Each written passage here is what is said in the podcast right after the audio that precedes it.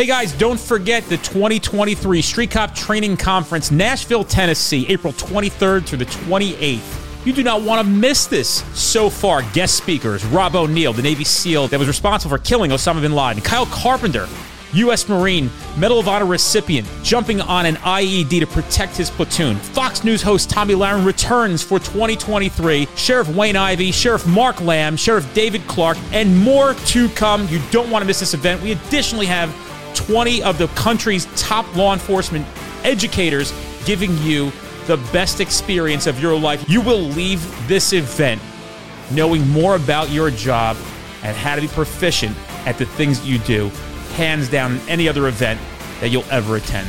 I personally guarantee it. Don't miss out. There's a room code at streetcop.com for our room block and room code at the Gaylord at Opry is where the event's taking place. Don't miss out on a discounted rate.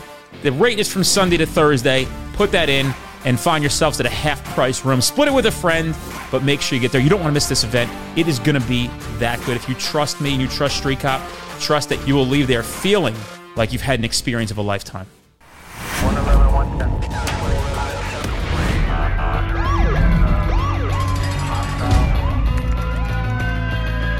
You training to be a street cop?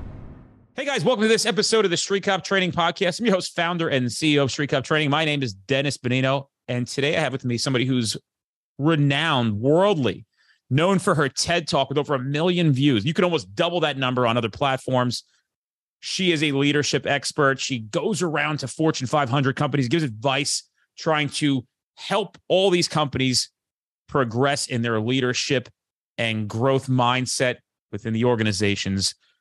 I am very thankful that she agreed to come on our podcast today, but none other than, but none other than Dr. Karyn Gordon. Give us a little background of Dr. Karyn Gordon because you are a very, very well known person these days. Well, thank you so much. So, I, my technical title, a leadership relationship expert. I'm the co founder of a global leadership coaching company called DK Leadership.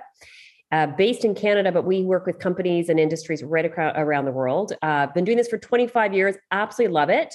Uh, I started my work 25 years ago in the family arena. My doctorate's in marriage and family. Uh, specialized with teenagers, also known as millennials. 25 years ago, worked at a started up a counseling practice within a medical office, and so that's where I kind of got my kickstart working with amazing family doctors um, in this building with 200 doctors. And so when the word got out, new counselors in town, she actually likes working with teenagers. A lot of therapists don't even like working with teenagers. I became very popular quickly. My practice exploded. I started doing speaking tours across the country and speaking tours and did that really for the first 10 years and became really in Canada a teen expert or a millennial expert. And then what happened was millennials grew up, they headed into the workforce. And all of a sudden, I started getting calls from the companies that I was sponsored by. So Pepsi, Microsoft, you know, uh, you know, all kinds of like fairly large corporations that I developed these amazing relationships with. And they said, Karyn, you know, you specialize with teenagers and millennials. We are now hiring them. And we've learned that they need to man- be managed totally different. We're having engagement problems, retention problems. Managers don't know what they're doing. Could you take your doctoral training? In that time, I by that time I had my doctorate in family systems. Could you take it and transfer it or, into organizations? So that's what I did 15 years ago.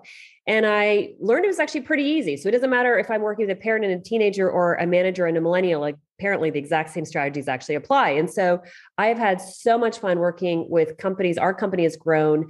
Uh, we now have a whole team of people, and we really focus on leadership development, specifically focusing on emotional intelligence. And the reason is because when we started really working with managers and teams on re- engagement and retention, we figured out pretty quickly that the secret sauce was emotional intelligence. So if managers had really high EQ, they had better engagement, better better retention. And so I became fascinated. What is emotional intelligence? Can you build it? Is it genetic? And the question is, yes, you can build it and no it's not genetic.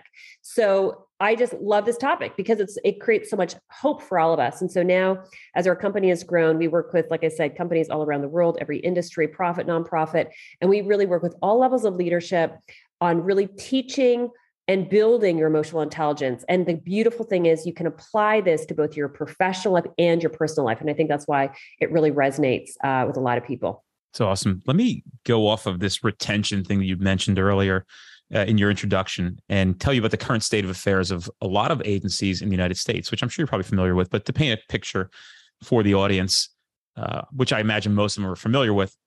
Right now, retention is a significant issue. As a matter of fact, I taught a course yesterday and I said, folks, we're at the time in this country's history where number one, there are not a lot of people applying to do this job. Uh, number two, the people who now do this job are expecting to be treated well. Unfortunately, for some of you who are in leadership positions, you're not really grasping that. And what mm-hmm. we see constantly is a lot of agencies, maybe some of them who pay more, are losing people to agencies who pay less but treat their people well. Correct. So the one significant factor in your formula for success as a law enforcement agency now is going to be not how much you can pay them. We're seeing that clearly in Minneapolis, where they're offering $30,000 bonuses to and $250,000 salaries, and nobody will still show up because you are no longer trusted, because mm-hmm. you can't be trusted. You have completely disengaged support for your law enforcement. And now you've made such a big mistake by publicly disgracing your law enforcement that mm-hmm. everybody's left. A uh, mm-hmm.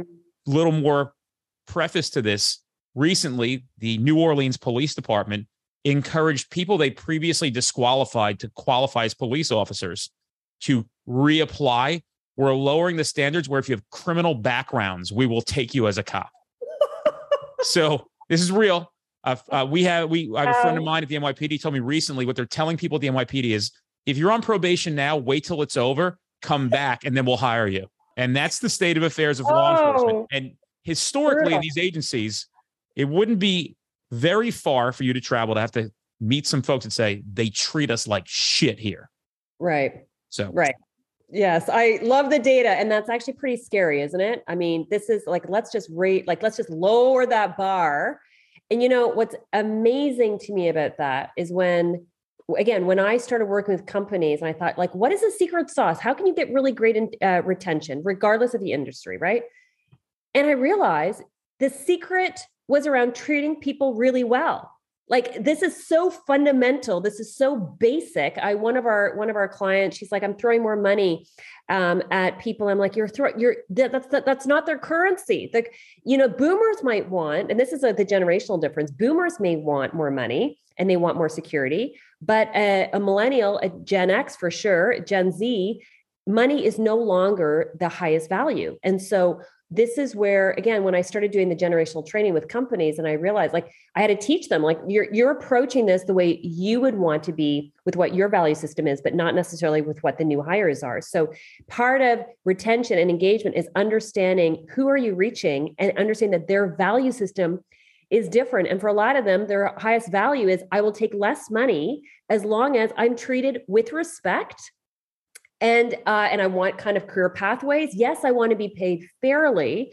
but money is no longer the highest currency. And so once people can kind of understand that um, and actually start really developing and and training their leaders to to really treat their team with respect, that's when you're actually going to start getting engagement and retention.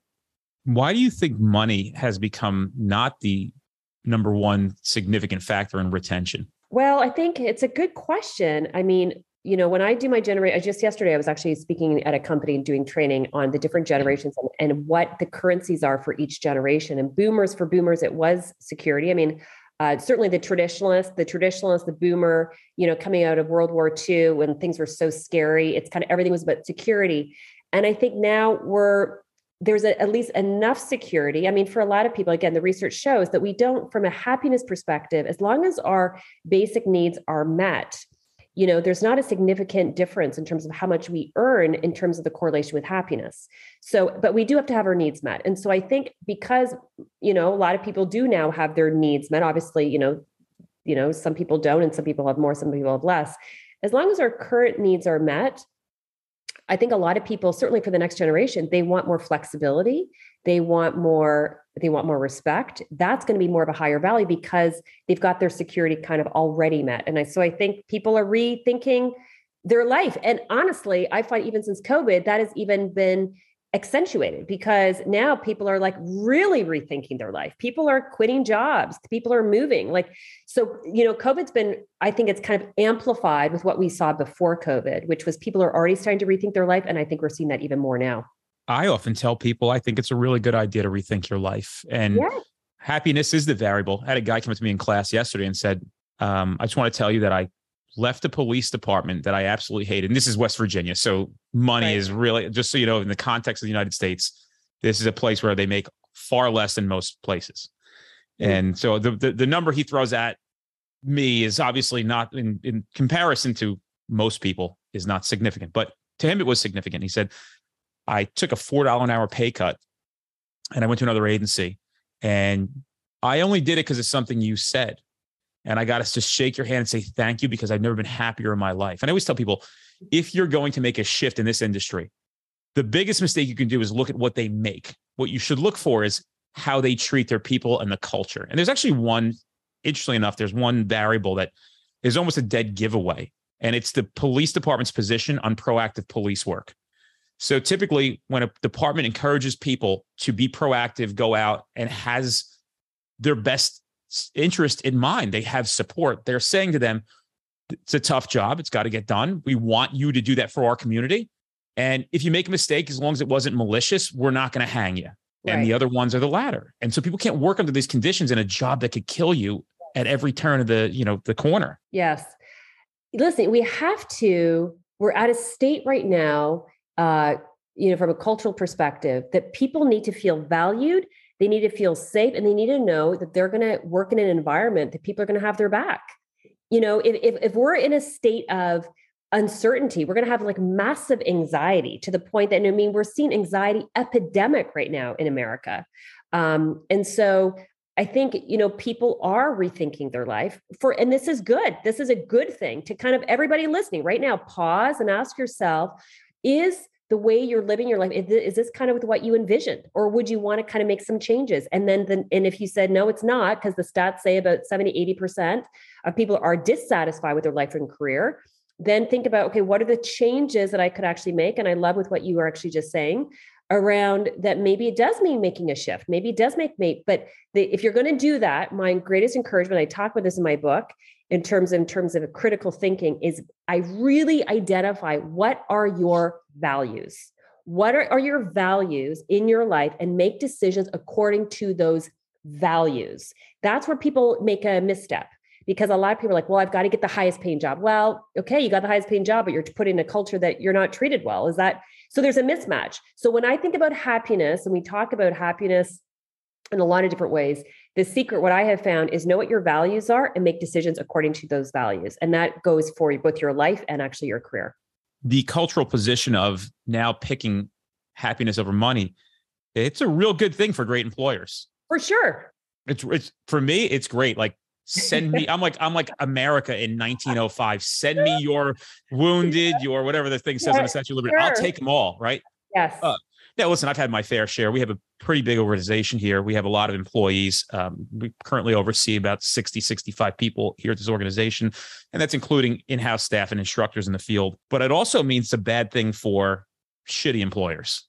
This is a real bad scenario because people um, who think they can get away with Mhm. behaving in the manner that they have and mistreating others, they're really being held accountable now. And we have something in New Jersey, I'm sorry, New Jersey, in the United States called a uh, vote of no confidence. Mm, So what they do now, if you're a chief of police and you're that bad, everybody signs a piece of paper and says, this guy can't work here anymore. and nobody did this for a long time. And now Yeah. that they're doing it, to me, it's a great thing because now there's accountability at the top. Right. Oh my God, there could be a mutiny. I've got to bear this in mind. right which is great you know what this is these are all changes that are really good Oh, no Right? doubt. Yeah, it, they're really good. It, it's like the we're raising the bar. We're building more transparency. We're building it around more accountability. This, you know, everything we're talking about in terms of numbers and stats and retention. This is fantastic for nonprofits. This is fantastic for small businesses that say we don't have a whole lot of money. We don't have a whole lot of money to pay. I'm like, you don't have to. Like literally, when I share that bit of like good news with small business or nonprofits, they're like uh, eyes light up. Light up. They're like, okay, so we just have to make sure that we train our people. Exactly. So if there's if there's anything you're going to do, just make sure that you're doing a little bit of investing for certainly that you're hiring well, that you're promoting the right people, and that you're investing so that your managers and your senior leaders really know in terms of how to do this well. But that's essentially the only money that you, you really have to be spending. So it's good news. It's a good this is a good news story. You would like it here. Yeah, I probably would. We have a uh, impressive staff, and it's never felt better than it has at this moment. And by the way, I've paid a lot of dues. I still Mm. pay those dues to learn this, that, what was good, what was bad. Right. It actually leads me to my next question, which I think you're going to like. And I, it's a two part question, but I'll start with the first one. Okay. What impact does a cancerous employee have on a company?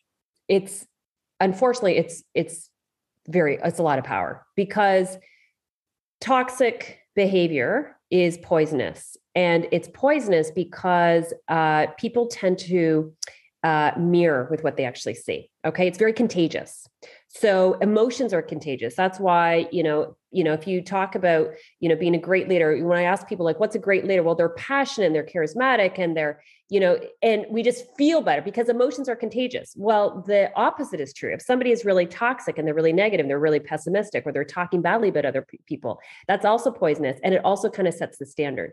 So it is really important when we start seeing toxic behavior within the workplace the culture that we nip it in the bud that we really kind of deal with it that we try to deal with it head on and one of the things that i do when we're working with different companies is there is a separate difference between people that are doing toxic behavior that they don't really even know that it's toxic. They've never been taught it versus they know it's wrong and they're doing it anyway. Okay. And so you want to kind of almost differentiate between those two different groups because where do we learn healthy behavior?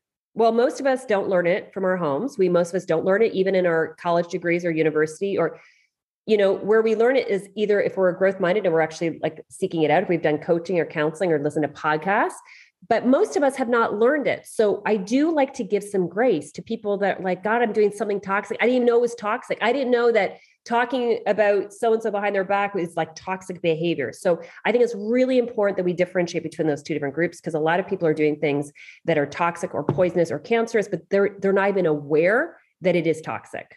So, what's a solution to address a toxic employee or a toxic coworker? Well, there's lots of different ways. I am a big believer in training, and that's actually one of the reasons why we we developed a leadership coaching company to work with different companies because a lot of HR they didn't know how do we do it? Do we do it head on? Do we kind of like deal with it right away? Well, you can. That's one way of actually doing it. I kind of a I like more of a softer approach first. And it's kind of like understanding that a lot of us have not learned this behavior from anywhere else. So that's why we like to do training. We do we we uh, all kinds of different live and online courses where teams can actually all learn the behaviors at the same time. It's almost like if I said to you, okay, to have a really healthy team, you got to learn how to speak French. You just got to learn French. So why not let's teach everybody French at the same time so that if somebody is speaking a different language, we can kind of like course correct it. It's, you know, to drive kind of alignment, you want to kind of be training everybody at the same time.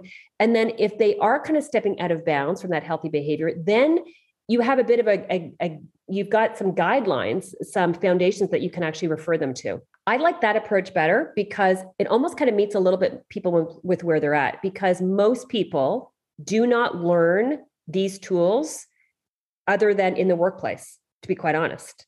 You know I, like you know there are some people that are growth minded that kind of go out and seek a, you know what is healthy behavior but most of us actually don't. So that's why i'm a big believer in doing training to entire teams at the same time. So everybody's learning this is the code of conduct this is healthy behavior um, and then it just kind of creates some some guidelines in terms of how to you know basically holding people accountable to that moving forward. What's your thoughts on essentially maybe in one scenario exhausting your options or another one recognizing it and saying seen this before i know what this is my best bet is to get rid of it before it starts to infect everybody else you mean in terms of like an actual employee yes well, and that's a lot of times with what HR do. I mean, a lot of time HR are like, okay, you know what? Let's let's try to train everybody. This is kind of the standard. This is kind of the code of conduct. And if somebody is not willing to learn, then you know extra steps you know whether whether it's probation or whatever and those are all the kind of the different steps they actually have to take.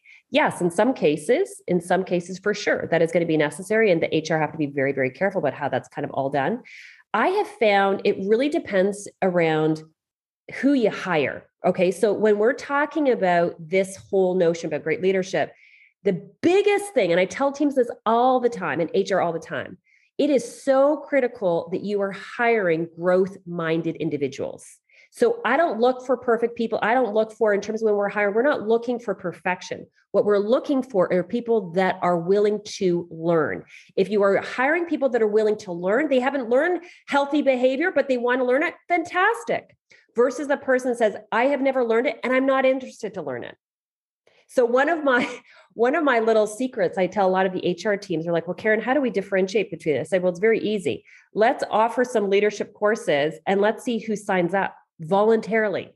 Don't make it mandatory. Just open it up. And you will see right very quickly who starts bubbling up in terms of who the person is that really wants to learn. And not only is that a great indicator in terms of who actually wants to learn, but also is a great indicator of maybe who should be promoted. You know, so you know, there's lots of different skills that we can learn, but the biggest thing, certainly, that I recommend HR to look for when promoting and when hiring is hire people that are growth minded that say, I don't know a lot, but man, I want to be great at my job.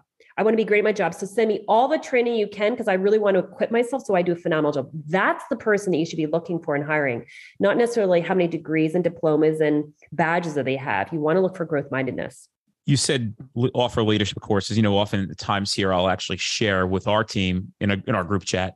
Yeah. Some YouTube videos that I find to be profound. And I don't mean things where I'm like, "Hey, this is who I want you to be." It's sure. just some real stuff about real reality and things that we tell our things. Just real. I, I would say not even growth mindset. Well, essentially growth mindset, not maybe in the business right. sense, but in the human right. sense of growth mindset. Sure.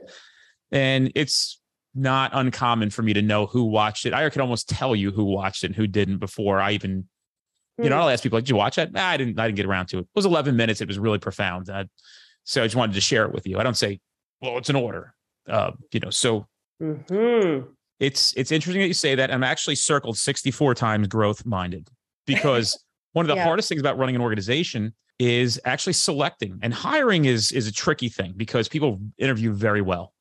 And we're in the honeymoon phase of hiring when we hire people. People come in on their best behavior. The good thing is we're not micromanagers here, so it's we there's no leash. So essentially, it's free roaming land. And yeah. if you tell the person, "Hey, this is where our territory is," and you decide to go off on your own somewhere, you know, i.e., leaving two hours early because you can, coming in late because you can sneak in. And I warn everybody, I'll find out eventually, but I don't run right. this organization as a micromanager. And it really is yeah. the ball in your court. And a lot of people have lost their positions here because mm. they didn't, you know, really understand the discipline of what that meant to not be mm-hmm. managed by somebody. And training versus management are two different things. We do the best we can to train people, but once right. once we take their eyes off them, we'd like to see what they do. And it's like my theory: if you're late 15 minutes to your your your interview, we're not hiring you because this right. is a insight, an early look as to what I'm going to be getting. Mm-hmm. And people say, "Oh, why? You know, I hit traffic. You should have thought of that." unfortunately, we're just fortunate right. enough to say, "You know what? I know what this is. I've hired people like you before. Maybe you're not, but I'm going to play it safe this time, so my insurance doesn't right. go up when I have to fire you." Uh, right. Uh, so we're going to just pass on this one. You sounded great on paper, but you were late. You should have been here a half an hour early. You know what, though? It's interesting. I was just telling one of our clients that this morning. So, uh, several years back, we hired an office manager, and there was major construction happening outside of our office. And I didn't think about letting people know. I just, you know, when we were kind of like booking it, but it was very interesting because when I was doing the hiring, uh, the one person came in. So, you know, two people both late. The first person, she was late. She comes in and she's like, uh, "Sorry, I was late. There was construction." Okay, so that's what she said. Second person, though, very interesting sorry I was late. There was construction. I should have given myself more time. Mm. That was the difference. That's who I hired. She was phenomenal. She was with us for 10 years. And so what was different is that she took ownership. So when you were thinking about hiring, uh, one of the things there's lots of different kind of questions and kind of tricks that I encourage uh, HR to look for when actually hiring, because you're right, people can look, you know, perfect kind of on paper. But what I'm looking for is taking responsibility and taking ownership because we're going to all make mistakes. The key is are we going to own it or are we going to blame it? Mm. Okay, so that would be kind of just something that I have found actually really helpful in terms of looking for like a little trick for the hiring process. I also set the env- speaking on that. I set the environment here that everybody knows that you can make a mistake and nothing's going to happen. It's when you're malicious and you're trying to deceit the system is when that's when I'm going to come after you. And and you're not going to work here. I mean, we're not even playing the game anymore of, you know, I know you snuck out 2 hours early and didn't say anything and just did your own thing. That conversation is like, don't let me. Ha- it's no longer. Don't let that happen again. It's that's it. It's it's over. What right. for me? That's I'm done at that point because I've learned that lesson a couple times where I've given people the benefit of the doubt. If you've made the decision this early in your career, we're a young company. And I think I set the precedent here to have ownership. hmm Well, back to my earlier question. This is the second part of it. We already talked about what do you do with cancerous or problematic or toxic employees? What do you do about cancerous or toxic employers? That's the hard one. Um, it's still manageable, but you know, I've we we work with lots of different organizations, kind of like that, where the the middle managers or even sometimes the senior leaders, they're really healthy. They've got the healthy mindset. They're sitting in the middle chair, according to like in my book that I talk about it. But learning how to assert yourself in a respectful, kind, direct way to employers where there's a power imbalance is a whole other game. It's still possible uh, because we can always control ourselves. We cannot control other people. So you, you can still do it. It's just a lot harder. And so sometimes in that interaction, the employer will change. They'll change. They'll have a little bit of a, an awakening. They might shift, and other times they won't. And uh, in more times they won't. And so in that case, a lot of times what happens is people basically decide this. I can handle it so much, but I think I'm going to move on. And so uh, that's where a lot of companies can really lose some fantastic people if the senior leaders are the the owners or the employers actually don't change. It's very interesting that there's a lot of different variables how somebody got into a position of senior leadership or ownership uh, with being the kind of person that they're regarded as. And in, in our world, unfortunately, Right. um, the variable of progression in law enforcement, albeit let me say that there's both great and horrible bosses in this profession. I mean, there's some phenomenal chiefs, some phenomenal captains. I'm friends with those guys. The Mhm. ones who I say this about, they run for the hills because there's accountability, because we're saying, yeah, you Mhm. should behave. You should behave towards people. You should have compassion and kindness. And I would, I would argue, treat people even better that work for you than the ones you're serving the public. But it's just the opposite. We're treating people who are Right. at sometimes coming in and filing frivolous complaints against police officers uh, for the 11th time this month.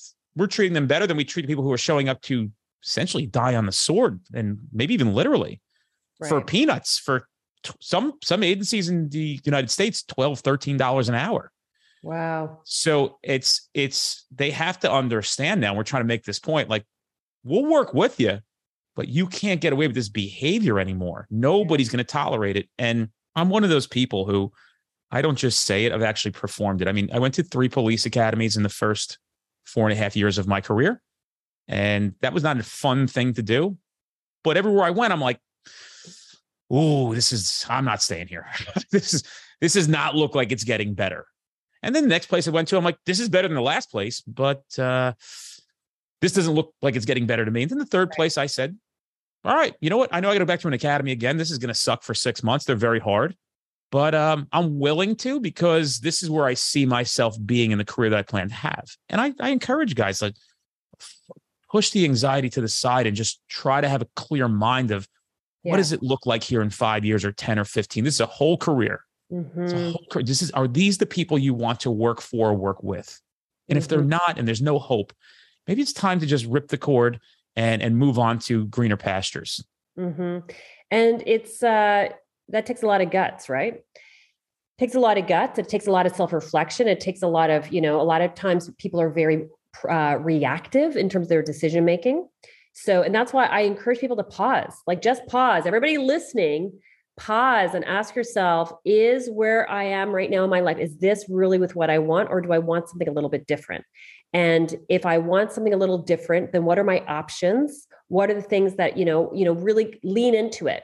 Because, uh, and that's kind of like that whole kind of locus of control, the sense of you know, we can't control external situations, we can control with what we do, and and really leaning in and kind of having that reflection, then starting to make a bit of a game plan. That's where the, the shift actually happens. Versus life is happening to me and this sucks and I don't know what I what it. The people can be can really fall victim, like really have, fall into that victim mindset, which is going to uh, make them feel terrible about themselves. So there are choices, but it does require us to kind of stop, lean in, and start to evaluate it.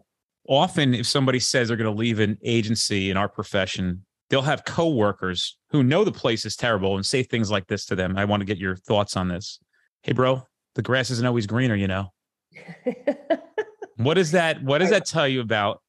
I guess Mhm. there's a two-part question here is why would somebody stay and why does somebody not want to see anybody else leave? Mhm. Sound like misery loves company a little bit? Yeah, a little bit. And sometimes, sometimes the people that stay, they're like, gosh, I would like to kind of maybe leave, but maybe I'm too close to retirement. Maybe there, there's a little bit of envy. It's a pretty gutsy move to want to leave, but there's also some truth to it, right? I mean, it isn't always, you know, it isn't more pleasant sometimes on the other side. So I think, again, it kind of goes back to what I was saying earlier about the value system. Like, I just encourage everybody when you're making decisions, just spend some time in self reflection on what is it you want? What are the values you are looking for in your life as it relates to career as well as with your personal life and make decisions according to those values? As long as you can do that you're going to have an alignment in terms of like inner peace. If you're not you're going to be there's going to be a disconnect and you're going to feel unhappy and resentful and maybe not really kind of know why. So you know to your point about you know why people will say that well people's value systems are different. If you've got one person that really values his security and the other one doesn't they're not going to want to stay for the security and the pay. They're going to want to kind of do you know so i think it's a very personal choice. And certainly as a coach one of the things i always try to do is like i'm a coach on the side. You need to make the decision. What i do encourage you to do is be a critical thinker in your decision making and getting people to really understand what, what their value system is. Um, and by the way you, you know you can do that for every age group. You can do that for senior leaders you can do that for managers for police officers you can do it for parents. You can teach this to kids. I got 15 year olds i teach that, that the same concept to my children around how do you make decisions know what your values are and line and make decisions according to those values. That's a phenomenal response and i, I got to tell you this is really going to impact a lot of people who are a lot of guys and girls in this profession sit in this this just spinning their wheels purgatory right. what am i going to do? So this is really good right. guidance for them and i my response to oftentimes people say, well, the grass isn't always greener. Well, if you're standing in complete mud, there's got to be grass somewhere else. Mm-hmm. That's my mm-hmm. theory on that a little bit. What does it say about somebody who is almost in this mentality of like, I'm stuck here, I mm-hmm. can't leave, and kind of telling themselves this story yeah. of why they can't make changes. And I just want to offer this to people that, boy, the things that I was scared of the most in my life that I went ahead and did, whereas where I found the gold. Yeah. So for anybody who has seen my TED talk, um, I talk about this the three different types of leaders, the three different, really, it's the three different types of mindsets. Okay. And the person that is on the left chair, it's a lot of times they play that victim mindset. It's kind of life is happening to me. I can't do anything about it. I have to do this. I can't do this. And it's kind of like they're playing the victim. And the leader and when I think of leadership, it's not about title, it's not about pay, it's not about position, it's about a mindset. And in my TED talk and my book, The Three Chairs, um, How Great Leaders Drive Communication, Performance, and Engagement, I talk about the key with the great leaders who sit in the middle chair are the ones that really kind of take they basically they be, they they start leading their own life. And you you lead your own life by stop playing the victim focus on what you can control and accept what you can't. And that is a really really fundamental leadership principle that there are things that we cannot control but the but we can control ourselves we can control how we think. We can control with what we do. And the more that we put our focus on that that's where we're really going to start making movement and actually progress and moving forward. The other thing that i encourage clients to think about is try to remove the word i can't versus i choose not to or i choose to so versus I can't leave my job or I can't, it's like, no, I'm choosing not to leave my job because of dot, dot, dot, or I'm choosing to stay because of dot, dot, dot. You know, changing the language is really critical. Being aware of our mindset and the stories that we actually tell ourselves are is really critical. In my book, I talk about when I'm working with different leaders and the the toxic thinking that so many of us tell ourselves and how we can literally be emotionally paralyzed we can feel totally stuck. We can think that life is happening to me. I have no different choices versus, well, this is a difficult situation. Here are some choices. I'm cho- choosing to do A versus B because of these reasons. So, really being mindful and aware of the narrative and the story that we actually tell ourselves is a game changer. But again, all of this requires some self reflection. And a lot of us, we don't do it because we're so busy. We kind of pack our schedules. So, again, it's why it's so great having podcasts like yours in terms of just helping us to really stop and think what is that narrative that i'm telling myself is that true is that empowering or am i actually am i replaying a very a very much of a victim mindset that is actually keeping me quite paralyzed all right here's one that's a little off topic but what's three favorite books of yours and you know it could be very selfish answer it doesn't have to be what you think would be good for the audience yeah three books that were profound for you and then you could talk about your own book yeah sure Books that I love. I love the book. One of my favorites uh, was Road Less Traveled by Dr. Scott Peck. Uh, he's a psychiatrist who, this is an oldie, okay? It's a really old book, but, you know, psychiatrist, but he was, had the, so he had the psychology training, but he also has a, very, a lot of huge spiritual part in it and also philosophy. It's like this really cool book. But basically, the idea that you know a road less traveled that a lot of us we choose you know we've got the popular path and we've got the little path and the little path are people that with what i'm talking about they they take ownership for their life they set goals they don't play the victim they they work on self-discipline they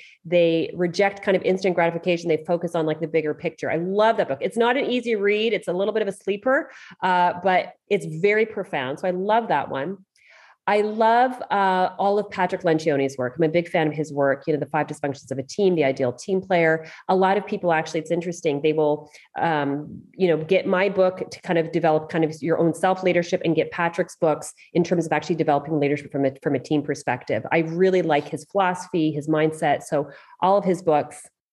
The other one that I really love is um, again, this is an old one, is the powerful engagement, uh, written by a sports psychologist um, Dr. Uh, Schwartz, and uh, and also an entrepreneur. And it's a whole idea about kind of it's more important to manage your um, uh, your emotions than your time and really kind of looking at the art and the science about kind of looking at your day and how you map out your day for kind of high performance. So I like all those books kind of for different reasons, but those are those would be three. I I'm a I'm a minimalist. I kind of I don't hold on to stuff, uh, but those books I I keep and I kind of will go back and actually read them and reread them, and they all kind of have little nuggets.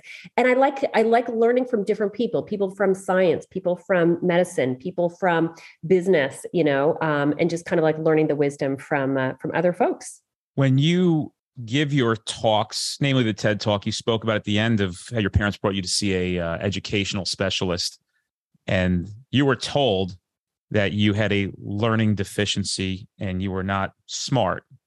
These are things that I was told too, based on the system we're put through, um, which right. is designed for a very specific person to thrive in, and not many. So, right. with that being said, when did you figure out that you were highly intelligent? When did that moment happen? I don't know, actually. It's a good question. I think it was just, I realized, you know, I talk about this in, in my TED talk, being diagnosed with my learning disability, you know, failing my first exam in high schools. I think it was in grade 10 when I really kind of realized that shift that I knew that if I did not start asking for help, all of my goals and ambitions that I had in my brain were just going to go up in smoke. Like that, there was a very significant difference between grade nine and grade 10. Grade nine, I'm a very strong spirit. I didn't want any help. I was, you know, very resistant. So any parents listening that have spirited kids, I understand them because I am one. And you have to, you have to parent spirited kids very differently. And so I failed badly, felt falling. So once I realized that um, that my disability didn't define me. It was just part of how my brain worked. And I was able to kind of start putting my hand up and asking for help. And I realized that there's all these resources around me in my school that I, I could help.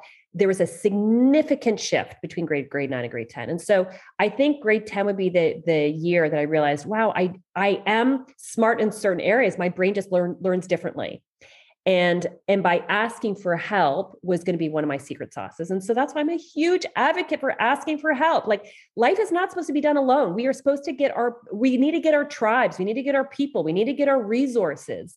Like who are the people in your life that can just pour into you and and get different ones right? And so so i think really this kind of interdependent mindset around listen to others figure out who are your wise counsel do not do life alone uh, learn from other people put your hand up. And once we can do that and it just not only does it make us feel better and make us feel more empowered it actually we're going to start seeing results. So i think it was that shift for me and then the more i just kind of kept on focusing on things i could control throughout high school and then actually in, into uh, into my 20s that's i think it was just an evolution I would see myself smart now, but I am not an academic naturally. I have to work like my tail off when it comes to even when I went to university, I had to work four times harder than my my friends. That's fine. I just I realized that my I differentiated between who I am and and the way I learn. Um, and I think that's a really important thing that how we learn is different than who we are. How what our job is is different. You know, this is a really important thing for all your audience as well. Is that you know what we do is different than who we are you know what we do is an extension and it's an expression of who we are but it doesn't actually def- it does not define who we are and really separating character versus achievement i think is actually a really important thing as well what a great answer and i think i heard the whole time is boy attention deficit disorder is a big superpower.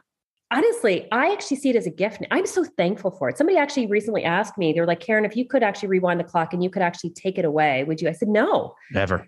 Never. Like it is actually, it was so painful at the time.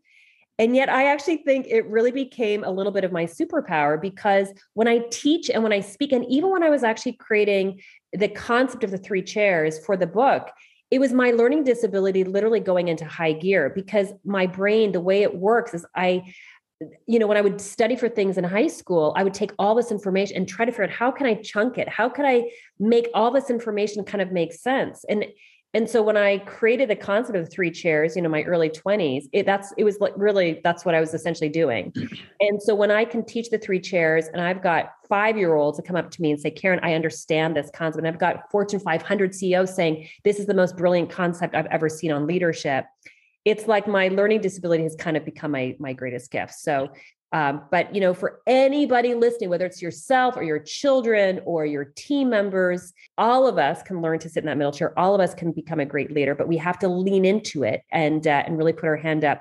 And I forgot to mention, if people want um, to really kind of like a starting point of how do I actually start, we've got an amazing free scorecard on leadership. A lot of people say, where do I even start? Go to our website, dkleadership.org and we've got a great scorecard where people can download it and measure their emotional intelligence for themselves, their team. You can actually use it with your children. And it's a great starting place to kind of figure out how am I doing with my leadership and what are the skills? What do I have and what do I kind of need lead to? And just lean into it. Don't play the victim, lean into it because this, these are these are skills all of us can learn, which is why I just love the topic so much.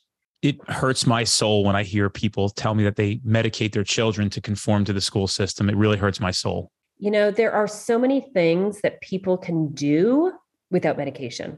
And, you know, I mm-hmm. worked in a medical office for the first decade. I saw, I worked very closely with family doctors, and I always let them handle the medical side. I handle the emotional side. And I know with certainty there are so many things we can do to empower ourselves and that's where i like people to really put their focus and train ourselves in terms of how to how to develop these leadership skills that we're actually talking about think about all the wonderful things that the world would get as gifts that are being dissuaded and shut down and hindered because of essentially what we're talking about with children is the school program. I have four kids and I watch some one of my kids loves it, one of the kids middle ground, the other one it's torture for him. And right. I you know you guys are confusing a disability with a real ability. Yeah. He just is yeah. he's he's he's more like his father. He's just like me you know, if you really unpack it a little bit, how did I become one of the most successful people that left my high school? But I probably graduated top bottom 10% of my class. I wasn't even there. I didn't even go. Right. It was not, I went to work. I was thinking about things. I was being funny. I was doing all this right. other shit. Right. So yeah. yeah. I, I just feel for these kids who are being told that like ADD or ADHD is a real problem. And to be honest with you, like if you have that, congratulations, tap into it, learn how to use it, and yeah. you will have so much success. It'll blow your mind but yeah. society tells you it's an issue, but it's not true. It's interesting because I would say the majority of the CEOs that I coach have ADD or ADHD. Mm-hmm. Right. And so they, it's kind of like the way that I've kind of used my learning disability kind of to my advantage. Sure. A lot of them do as well. And so I think the biggest thing is to differentiate that our marks do not define us Okay. Our job should not define us. Our income should not define us. And really helping people to kind of separate that. And really, so that is a really, really big piece for all parents and for anybody. And I get tons of emails uh, from parents that are saying, my goodness, my daughter, my son, they watched your TED talk and they identified their learning disabilities and they actually have hope. Good. Amazing. Look at me as a poster child in terms of like, you know what you can do but here's the thing is that i didn't play the victim Okay. And that is a really important thing. So it's not just around, okay, I've got this title, I can kind of sit back. Okay, you can have a title or the disability or label or whatever. You lean in going, okay, I don't have that, but what do I need to do to kind of close the gap? And so uh, thankfully, I was able to figure that out in high school. So I was a kind of lean into it. So that would be the only thing I encourage all the parents to really, you know, help your kids really kind of lean into with whatever the issue is. And my whole philosophy around education, and I'm a big believer in education. I was just speaking at Educational School Board actually yesterday.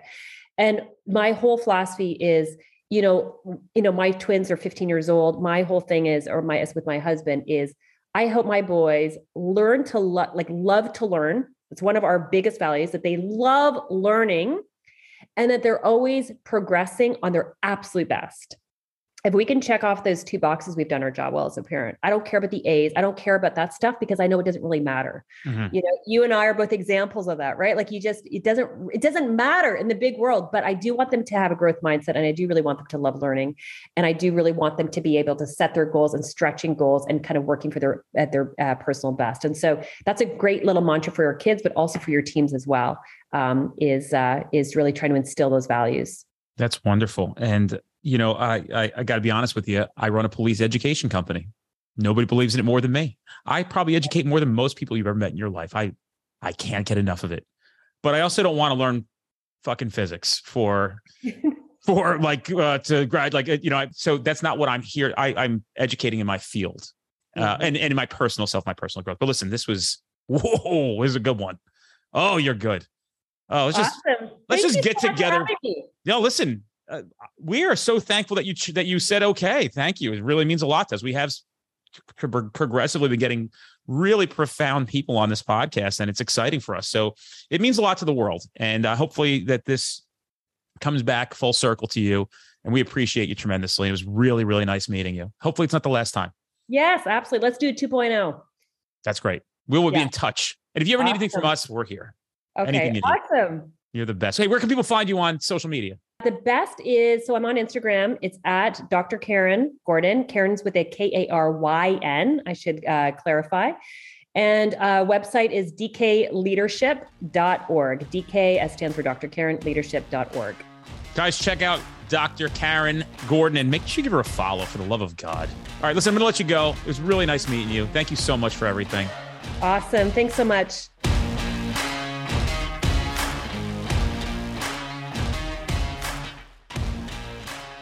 Guys, if you're in an area where you're trying to get to our classes, but we're not close to you, fret not. We actually have on demand training at streetcop.com. You can take that course online right now, and then you could attend that training in the future at no additional cost. You can redeem your voucher. So you get two for the price of one. We don't want to deny you the ability to take this training now, especially knowing that it can keep you safe at a very minimum, putting bad guys in jail where they belong, and at the maximum, going home to your family.